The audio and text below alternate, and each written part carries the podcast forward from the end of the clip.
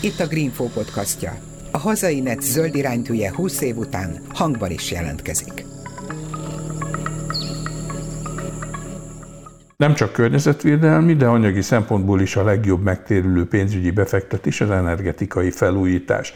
Hosszú távon leginkább az ingatlanunk felújítása eredményez valódi megtakarítást, de hol, hogyan és milyen anyagokkal, technológiákkal érhetjük el, hogy akár a felére csökkentsük a téli fűtés vagy a nyári hűtés költségünket. Ehhez adunk most gyakorlati tanácsokat építkezőknek és lakásfelújítóknak indítottuk el sorozatunkat. Én Sarkadi Péter vagyok, vendégem ma is Kanyuk László, a Knauf Insulation marketing vezetője. És ugye az előző részben így általánosságban beszélgettünk a komplex energetikai felújításról, most akkor kezdjük a tetőn, ami a hővesztesség egynegyedéért felelős, úgyhogy ma akkor fölmászunk egy kicsit a nyeregtetőkre, magas tetőkre, és akkor szétnézünk, hogy a szarufák között és alatt mi a teendő, merre menjünk tovább. Igen, ez egy olyan terület, ami mindenkit érint, aki családi házban él, sőt a társasházak esetében is sok esetben van nyeregtető, vagy sátortetőnek is szokták hívni, hogyha becsukjuk a szemünket, rögtön magunk előtt látjuk, hogy milyen területről is van szó. Ezeknek a, az épület szerkezeteknek általában a jelentős része hőszigeteletlen, tehát ott szabad utat engedünk a meleg levegő távozásának, a meleg levegő ugye mindig fölfelé száll, tehát télen fűtjük, fűtjük a, a szobánkat, de mivel van egy fűtetlen tetőtér fölöttünk, az a meleg, amit előállítunk gyakorlatilag gyorsan távozik is a természet irányába, és a elég izmos számlákat kapunk a hónap végén, miközben nem is igazán éreztük komfortosan magunkat, vagy nehogy Isten fáztunk. Tehát akkor itt jön az, hogy valamilyen módszert ki kell találni, sok variáció, elméleti lehet, meg gyakorlati lehetőség van? Azért nem végtelen számú, de, de mindenre van megoldás, inkább úgy fogalmaznék. Már hogy akkor a pénztárcák adottságához képest tudunk választani. Így van, de a jó hír az, hogy a, ez egy viszonylag technológiai szempontból viszonylag könnyen és gyorsan hőszigetelhető terület, legyen az a szarufa köz, legyen az a padlásfödém, akár még mi magunk is meg tudjuk csinálni az esetek túlnyomó többségében, és a, a hatásfoka az jelentős. Tehát, hogyha nincsen komplex energetikai felújításra pénzünk, akkor én mindig azt javaslom, hogy kezdjük el a tetőtér hőszigetelésével, mert az a pénz, amit már ott meg fogunk spórolni, az mehet be a családi kasszába, és majd a későbbiekben egy újabb lépésben, egy újabb felújítási körben annak nagyon jó hasznát fogjuk venni. Oké, okay, akkor vegyünk mondjuk egy családi házat, ami jó régen épült, mondjuk a 80-as években, akár lehet ez egy kádárkocka is, ott vannak a gerendák fönt vízszintesen, és akkor itt kétfajta variáció van, ugye, hogy vagy vízszintesen szigetelem le, vagy és emellett esetleg magát a tető gerendázat közeit szigetelem be, és akkor utána esetleg tudom használni és a tetőteret, bár akkor az már mondjuk egy beépítéssel együtt van, az már bonyolultabb. Igen, a, a kádárkockák esetében ugye ott viszonylag alacsony a tetőtérnek a belmagassága, tehát oda vagy hát, leteríteni szoktak jó. a hőszigetelőanyagokat, igen, inkább az raktározásra, de nem beépítésre tartják, plusz valószínűleg a födém sem olyan statikai jellemzőkkel bír, hogy azt, hogy gond nélkül lehetne terhelni, és ott kialakítani egy lakható tetőteret. Tehát ott inkább a, vagy a, födém hőszigetelése, klasszikus üveggyapott táblákkal, tekercsekkel, vagy úgynevezett fújható hőszigetelést szoktak alkalmazni. Olyan családi házak esetében, ahol viszont értelmezhető belmagasság van a tetőtérben is, ott eldönthetjük ugye, hogy egy lakható vagy egy nem beépített tetőteret szeretnénk, hogyha lakható tetőteret szeretnénk, akkor mindenképpen a födémet érdemes olyan hőszigetelő anyaggal hőszigetelni, amire utána mondjuk egy ajzat betont ki lehet önteni, vagy hát terhelhető legyen az a hőszigetelés, ez inkább kőzetgyapot termék. Hogyha pedig nem akarjuk terhelni azt a födémet, akkor üveggyapottal szokták hőszigetelni, ami hőszigetelés szempontjából ugyanolyan paraméterekkel bír, de nem terhelhető felületet ad. Jó, de hát valami fajta fedőréteget a hőszigetelés fölé is rá kell rakni, nem? Hogy azért mégiscsak járhassunk rajta, ha már mondjuk csak raktárnak használjuk, mert különben üveggyapot lenne magába, hát azért arra nem túl nyerő ráállni. Igen, az üveggyapot mondjuk egy-két kartondobozt használ, gyerekruhát, ilyesmiket, azt elbír. De hogyha mondjuk nagyobb terhelést tervezünk oda, vagy tényleg egy klasszikus raktározási funkciót akar ellátni az a tetőtér, akkor azt szokták csinálni, hogy pallókat állítanak az élére, képeznek egy keretrendszert ugye a tető teljes területén, annak a, a hízagait, réseit töltik ki hőszigetelő anyaggal, és utána ezekre a pallókra USB lapot, vagy bármilyen burkoló felületet, ami, ami járható is szoktak szögelni. Ezáltal kvázi van egy hőszigetelt padlásfödémünk, ami raktározási funkciót is ellát, kéményseprőjárdának is használható. Igen, ez, ez a megoldás szokott működni. És ezt a nyestek kedvelik? A, a nyestek nem a hőszigetelést kedvelik, hanem a meleget kedvelik, tehát a, a jó hír az, hogy a, attól, hogy mondjuk nekünk ásványgyapot vagy üveggyapot hőszigetelésünk van, az nem lesz a nyest számára vonzóbb, mint hogyha valami más anyaggal, cellulózzal hőszigetelünk például. Úgyhogy a nyest az nem kifejezetten hőszigetelő anyagra, hanem, hanem komfortos lakótérre hajt, de szerencsétlen állatkák a, nem sokat élik túl, hogyha esetleg megrágják ezeket a hőszigeteléseket, tehát mindenképpen a nyest veszítése az nem egy reális veszély, hogy hőszigetelés után így kis állat állatok, rákcsálók lepnék el a tetőterünket. Oké, okay, tehát akkor viszintesen leszigeteljük és lefedjük attól függően, hogy mekkora terhelést szeretnénk biztosítani a későbbiekben, és akkor ugye jön a másik vonal, amikor magát a sátor tetőt, a gerendázat közét burkoljuk be valamivel. Így van. Még a padlásfödém hőszigetelésre annyit hagy mondjak el, hogy ha ott egy lakóteret képzelünk el, ugye akkor csak a kőzetgyapot jöhet számításba. A kőzetgyapotra utána esztrikbeton döntünk ki, onnantól kezdve lesz egy sík felületünk, amire már utána tudunk padlót képezni, a járólapozni lehet, a laminált padlót lehet rátenni, tehát a, akkor mindenképpen egy olyan hőszigetelő anyagot válasszunk, ami terhelhető, és onnantól egy teljes értékű padlónk lesz, amire már folytathatjuk az építkezést. Apropó, milyen vastagság az ideális? Mert ugye arról volt szó, hogy körülbelül a hő egynegyed a tetőn keresztül távozik. Így van. A hőszigetelés szempontjából fontos az, hogy miből van a, a födém. Tehát, hogyha az egy borított fafödém, annak maga a hőátbocsátó képessége az jobb lesz, tehát esetünkben gyengébb hőszigetelést fog adni, mondjuk, mint egy, egy horcsik födém, vagy egy nástukatúrás födém. Olyan esetben, amikor nem terhelhető maga a födém, akkor mindenképpen üveggyapotot kell használnunk, mert az üveggyapotnak nem magas a súlya, viszont nagyon jó a hőszigetelő képessége. A hőszigetelő képességet a legegyszerűbben az úgynevezett lambda értékkel tudjuk megállapítani. Van rajta egy lambda jel minden egyes termék csomagolásán, és egy számsor, hogy az 0,039 vagy 0,032. Minél alacsonyabb ez a szám, annál jobb a hőszigetelő képessége a terméknek. Tehát a, a 0,032-es az egy jobb hőszigetelő képességű anyag, mint a 0,039-es, de nagyon fontos, ha lehet mondani, még fontosabb a vastagság, amit alkalmazunk. Tehát a, ha gyengébb hőszigetelő képességű anyagot választunk, akkor növeljük a vastagságot, ha van elég hely. Hát igen, attól függ, ugye, hogy mennyi helyünk van. Hát Persze itt nem egy méter vastagságról hát beszélünk, de 20, de 20 centi minimum.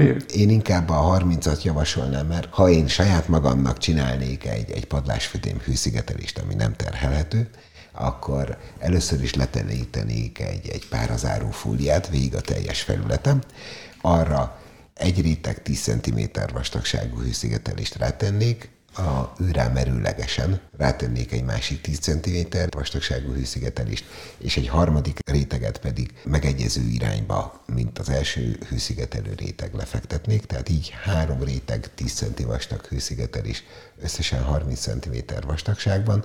Azért van ez a keresztbe hosszába, tehát 90 fokot zárjanak egymásra nézve a, a hőszigetelő lapok vagy tekercsek, hogy a hőszigetelési, illesztési éleket is lefedjük, tehát nem maradjanak ott miniatúr hőhidak. Hogyha ezt megcsináljuk, én úgy gondolom, hogy mindent megtettünk egy födémnek a hőszigetelése érdekében, és ez a beruházás három-négy éven belül meg fog térülni. Tehát ez az, ami mondjuk pár százezer forint egy, nem tudom én, száz négyzetméteres tető. Így igaz. Én azt gondolom, hogy ezt olyan 300 ezer forintból meg lehet csinálni, és a, az a pénz az viszonylag gyorsan hmm. vissza is fog jönni. És akkor ezt kvázi úgy képzeljük el, ugye, hogy mint ugye a feltekert szőnyegek. Így van, tehát és ezek a teker csak 7-8 méter hosszúságúak.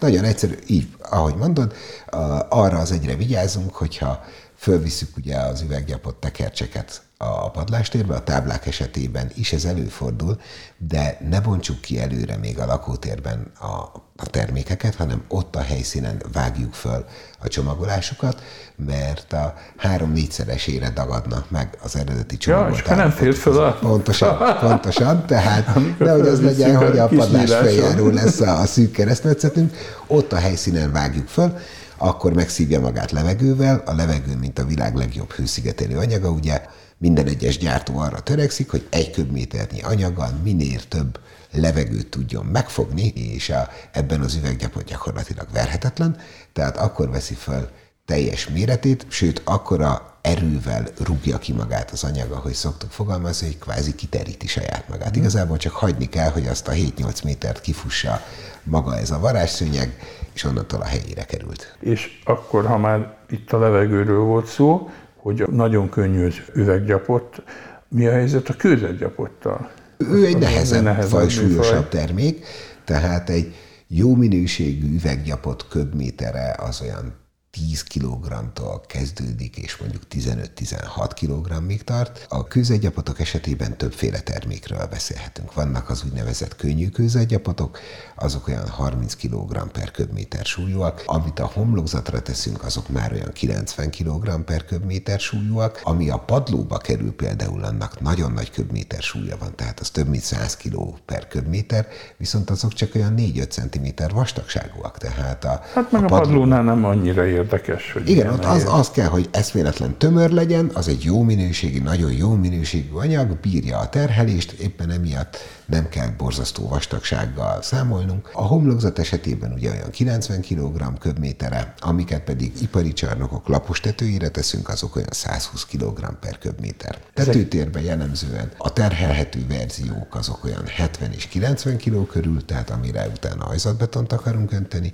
amiket esetleg a szarufa közbe tehetünk, azok olyan 30 kg körül vannak. Ezek egyébként miből készülnek? Az üveggyapot az egy szilikát származék, javarészt a újrahasznosított üvegből. Tehát Már a befőttes üvegemből, meg a sörös üvegemből a, ami lesz. üveg hulladék így van, az utána megfelelő méretű, szemcséjű és minőségű granulátumokká darálják vissza, majd olvasztják meg, és ez egy szinte 100%-ban már újra hasznosított anyagból készült. Úgyhogy az üveggyapot, amit látunk, az már másodvirágzását éli, az már valamikor valamilyen formában létezett. A kőzetgyapot az pedig bazaltból készült, tehát a gyártási eljárás az szinte ugyanaz, mind a kettőnél. A bazalt esetében vagy a kőzetgyapot esetében kicsit magasabb az olvasztási hőfok, de egy eszméletlen méretű kemencében egy olvadékot képeznek, úgy néz ki, mint a láva, körülbelül olyan a hőfoka is, hát 1600 fok, és utána nagy ventilátorokkal szálképzés történik. Úgy képzeljük el, mint hogyha vékony hajszálakat tennének egymás után sok-sok rétegben egymásra. Ezek rétegesen ugye leülepednek, hozzáadnak egy kötőanyagot, ami ezeket a szálakat egymáshoz rögzíti, lehűtik, méretre vágják és becsomagolják.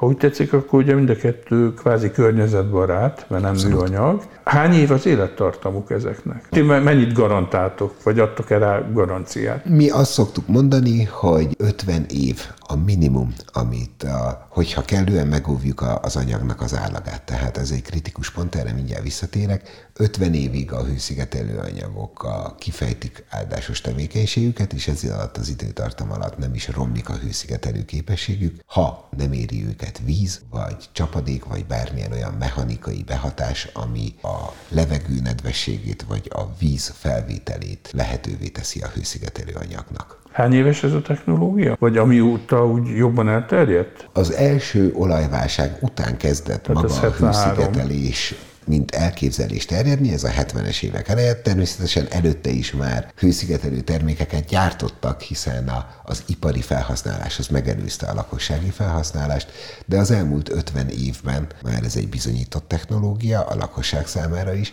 és ne felejtsük el azt, hogy 50 év az nem azt jelenti, hogy egyszer elkészítették ezeket az anyagokat, hanem folyamatos kutatás és fejlesztés zajlik, tehát minden gyártó rengeteg pénzt költ arra, hogy a lehető legextrémebb körülményeknek tegye ki az anyagát, és figyelje annak a viselkedését.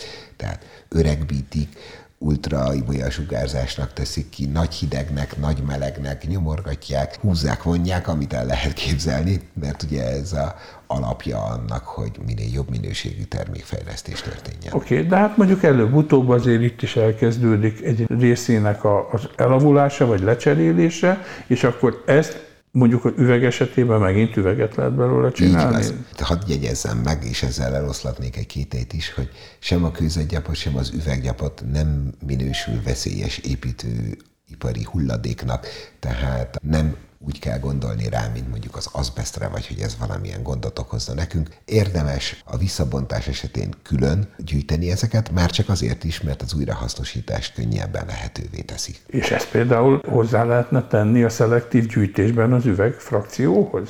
Ugye az építőipari hulladéknak a kezelése az mindig egy szenzitív kérdés, hát de, de valójában igen, hogyha ezt érdemes lenne a lakosság által ilyen tételben visszagyűjteni, akkor, akkor ez abszolút működőképes ötlet lenne, de hát azért valljuk be, nagyon kevesen vagyunk, akik a, mondjuk egy társasházban élünk, és mi magunk bontjuk vissza a homlokzati hőszigetelést. Jó, jó, de az érdekelne engem, hogy a ti termékeitek, tehát a Knaufnak a üveg meg a kőzetgyapott termékei, azok Magyarországon gyártódnak? Mi a fagyapott terméket gyártjuk Magyarországon, ez egy harmadik kategória, amiről még nem meséltem. A kőzetgyapot az Szlovákiában, Novabánya nevű gyárban készül, az üveggyapot az Krukkában készül, de valójában vannak olyan hazai gyártók, nemzetközi cégek, de hazai gyártóegységgel, akik uh, ugyanúgy kőzetgyapotot gyártanak, illetve az üveggyapot az jellemzően importterméként kerül be az országba, de az előző állításom nem csak a mi márka termékünkre, hanem az összes kőzet és üveggyapot termékre igaz. Én, mint lakos, aki szelektíven gyűjtöm az üveghulladékot is, és egyre kevesebb helyen tudom egyébként letenni, nem tudom, hogy, hogy azoknak a színes üvegeknek például mi lesz a sorsa. Azokban az országokban, ahol fejlettebb üvegipar van, vagy mondjuk ilyen jellegű gyártást folytatnak, ott azért a hát szelektív üveggyűjtés is egy, egy magasabb színvonalat képvisel. Tehát erre szoktam viccesen azt mondani, hogy minden kedves polgártárs, aki üveges sört iszik, én köszönöm szépen, mert nekünk gyárt alapanyagot ezzel. Hát akkor hajrá! És bazaltból van elég? Szabad bányák? A bazalt ugye egy kritikusabb kérdés, tehát ez is egy korlátozott mennyiségben rendelkezésre álló erőforrás, vagy alapanyag, de azért van bőven. Tehát a, én úgy gondolom, hogy az energiahatékonyság egy másik szépsége az, hogy egy ilyen termék előállítására felhasznált összenergia 400-szorosát tudja megspórolni az élettartama során. Tehát, a, hogyha az összes bazaltot kitermelnénk, és abból mind-mind-mind kőzetgyapotot készítenénk, akkor áttételesen akkora energia megtakarítást, vagy nem felhasznált energiapotenciált érnénk el, hogy sokkal jobban megérni az utolsó grammig felhasználni ezt a bazaltot, hőszigetelésre, mint hogy csak úgy hagyni, és fűtünk szénnel, fűtünk gázzal, és szennyezzük a környezetet. Na jó, hát Magyarország azért, ugye ez egy vulkanikus kőzet, felszíni vulkanikus bazalt készletünk hát nem jelentős, ha úgy tetszik. Jellemzően a gyártócégek is oda telepítenek gyártóegységeket, ahol bőségesen rendelkezésre áll a fő alapanyag, és nem kell sokat szállítani. Tehát, hogyha ők a gyártás során versenyképesek akarnak lenni árban, akkor ugye az alapanyag és az energia. A két kritikus kérdés, hogy az bőségesen rendelkezésre álljon, közelben legyen, elérhető áru legyen. Nem véletlenül nem vagyunk egy ilyen szempontból ipari nagyhatalom. Ez a Csehország, Szlovákia, én úgy gondolom, hogy az érők számottevő játékosok, még itt a régióban Szerbiát szeretném kiemelni, Horvátországban is van ilyen gyár, Németországban is, Franciaországban is, a skandináv államokban is, Lengyelországban, Oroszországban. Ott bőséggel rendelkezésre áll mind az alapanyag, mind az energiaforrás, úgyhogy nem olyan ritka, a kőzetgyapot vagy az üveggyapot gyár Európában. Inkább az szokott lenni a rendező elv, hogy egy-egy gyárnak egy 500 km sugarú kör lévő úgy területet kell ellátnia, úgy gazdaságos. Te is említetted ezt a fa gyapotot. Az igazából fogunk egy, egy rönkfát, azt legyaluljuk egy és 3 mm közötti szálszélességre, amilyet a kedves érdeklődő szeretne, összekeverjük cementeljel, préselés alatt tartjuk, és elkészül a, a fagyapott lap.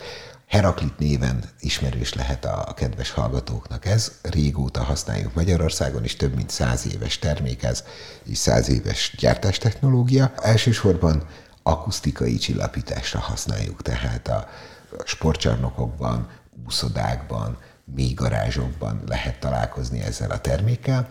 Ennek kombinációi is vannak, tehát vagy polisztirollal, vagy kőzetgyapottal kombinált lapok, amik már hő- és hangszigetelő tulajdonságúak, de például autópályák mellett haladva is ezeket a zajgátló falakat tökéletesen alkalmas rá a fagyapott termék, illetve Magyarországon családi házak esetében a koszorú elem hőszigetelésére szokták használni. Egy viszonylag népszerű alkalmazás hiszen nem kell előre gyártott zsaruzat, hanem ezt föltesszük ugye a falra, kiöntjük betonnal, és már is egy hőhídmentes zsaruzási módszerünk van. Jó, de ezek fa, a fő Tehát a víz ez nem okoz neki problémát, vagy a gombásodás, vagy bármi? Vagy már ilyen alkalmazásra is aztán így van. Tehát már olyan fagyapott termékek is vannak, amik homlokzati falképzésre is alkalmasak, de jellemzően ezeket leszokták vakolni, és onnantól kezdve egy ilyen levakolt falfelület örök életet jelent. Most gyakorlatilag inkább a födén vízszintes dologról meséltünk, akkor most menjünk át a Menjünk Vagy ennek egy közre. része az ugye a szarufak közre is vonatkozna. Jellemzően üveggyapottal Hogy... szokták hőszigetelni, azért, mert az üveggyapot könnyebb, a hőszigetelő paramétere az azonos, könnyebb vele dolgozni, hiszen a, ugye ezeket a táblákat vagy tekercseket be kell emelni a helyükre, és a, mondjuk a tetőzubba, vagy olyan nehezen hozzáférhető helyekre, ahol be kell fordulni a hőszigeteléssel, azt a közegyapot esetében nem tudjuk megcsinálni, hiszen nem kellően rugalmas az az anyag.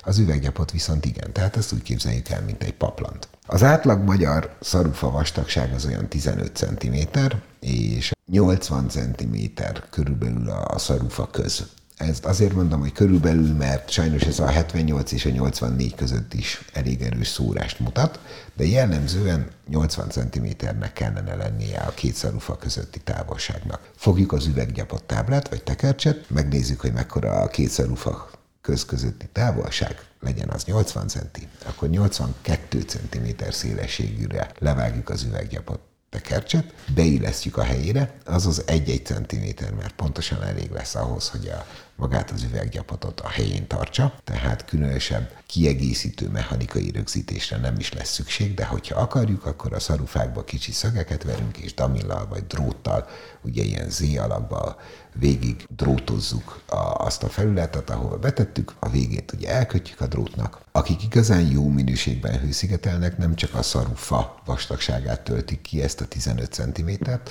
hanem még ellenléceket is tesznek föl a, a szarufákra, ahova további 8-10 cm-nyi hőszigetelés tehető, ezáltal megszüntetjük a szarufákat, mint hőhidakat is, és egy teljes hőszigetelt termikus burkot hozunk létre kvázi. Hogyha ezt az ellenlétezéses hőszigetelést is föltettük, akkor a jellemzően egy párazáró fóliával lezárjuk az egészet, és arra pedig egy gipszkarton borítást, vagy egy lambéria borítást fogunk tenni. Így fog bentről kifelé nézve kinézni a keresztmetszete a hőszigetelésünknek.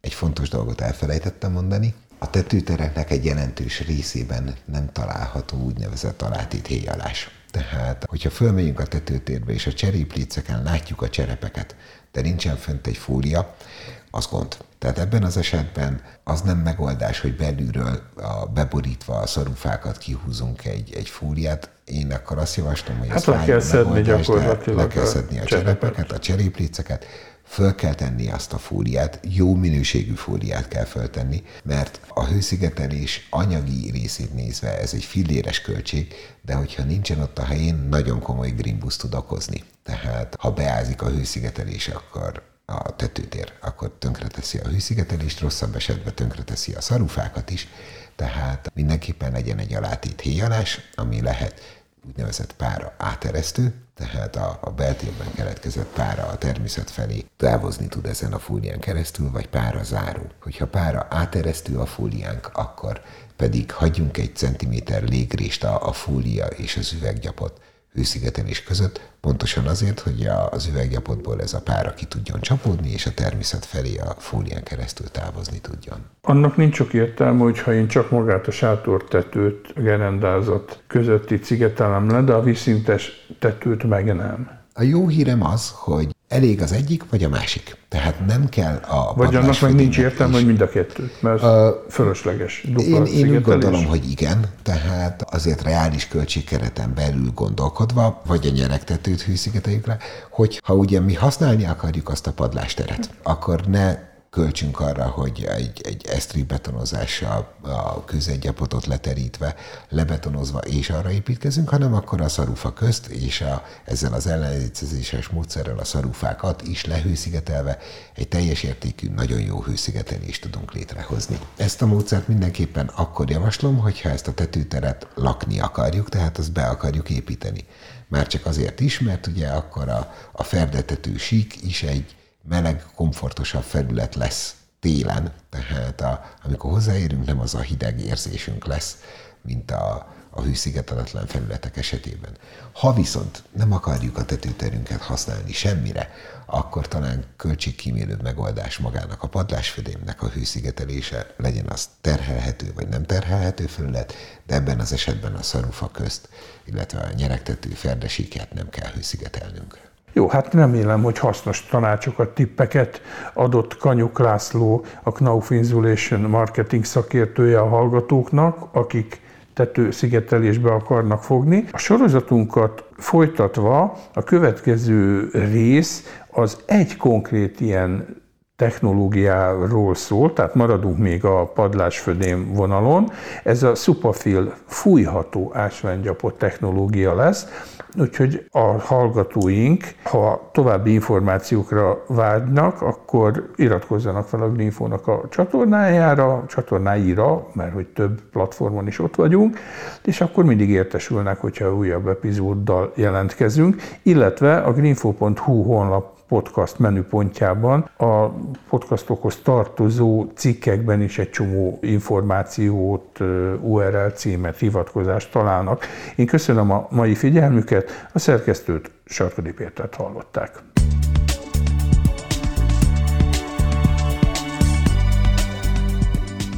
Önök a Greenfo podcastját hallották. Ha kíváncsiak a következő részekre is, iratkozzanak fel csatornánkra, például a SoundCloud-on, a Spotify-on vagy az Anchor különböző platformjain. Honlapunkon a 134 ezer tételes napi sajtószemle mellett a 21 év alatt kihelyezett 47 ezer cikket is megtalálják, ahogyan az összes napra készen tartott rovatunk bejegyzéseit is. Várjuk a 14 és fél ezres Facebook táborunkban és a vasárnapi hírleveleink olvasói között is. Lehet akár a szerzőnk, és hálásak vagyunk, ha támogatja munkát.